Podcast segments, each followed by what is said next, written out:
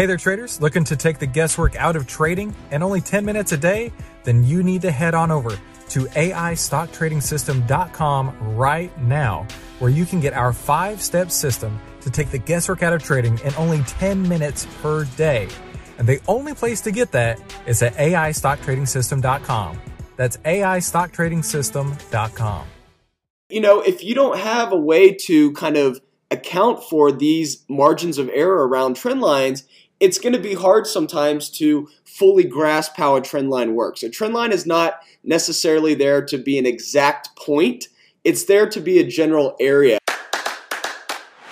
This is the How to Trade Stocks and Options podcast brought to you by 10MinuteStockTrader.com, where we cover finance, stocks, options, entrepreneurship, education, and money. And here's your host, voted one of the top 100 people in finance, Christopher Uhl.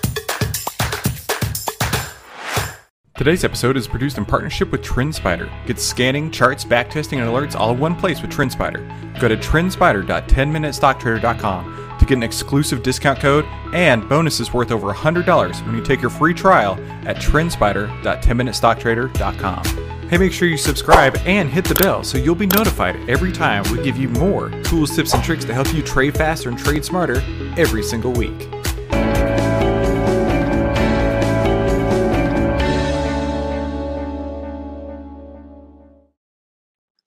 Hey everybody, this is Jake and this is another video in the technical analysis series. Today we're going to talk about trend lines and how to draw them. So uh, trend lines are really just a line connecting two different points of time, whether you're connecting the wick to the wick, which is simply just the highest point on the candle if you're looking at the upside here near resistance, or the lowest point in a candle for support. So notice here, I'm simply just connecting this trend line, this wick to this wick, and the line is extended. When I do this with the body, notice that there's a slightly different line being created because instead of connecting these wicks, I'm connecting the body here to the body here. And once this is extended, notice how many times price respected this area. And we did have a pullback here, but then notice how nicely that uh, you know demand came in and pushed price back up above this line, and then prices continued to hold above this area for now. So what I want to show here is you'll notice that trend lines are not always going to be perfect, especially this body to body trend line and even this wick to wick trend line. Notice how we did not actually get down to this, this trend line below within uh, this wick here when we broke down. Now, also notice here, we barely missed this line here. And, you know, if you don't have a way to kind of account for these margins of error around trend lines, it's going to be hard sometimes to fully grasp how a trend line works. A trend line is not necessarily there to be an exact point. It's there to be a general area. And so what we do on TrendSpider with our alert system is give you the ability to create a margin of error around that line.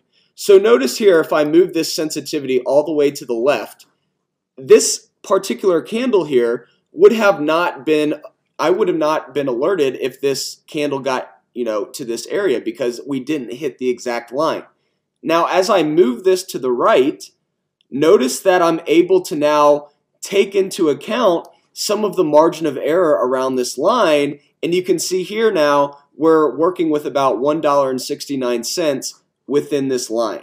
So now I'm able to be alerted whenever the price action gets anywhere close to this line rather than alert me when the price gets exactly to this line. So that's something that's very powerful on TrendSpider where you're able to really capture some of these moves that don't get exactly to the trend line that you're watching. Same thing here. Notice that the price action did not get down to this line.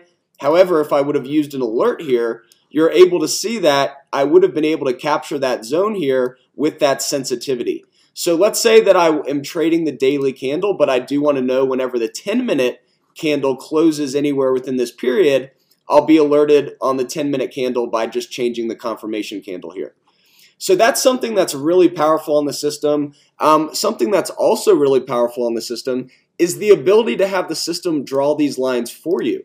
So let me just remove everything. And you'll see here at the top we have the trends button. When I click the trends button, notice that all of these different lines pop up.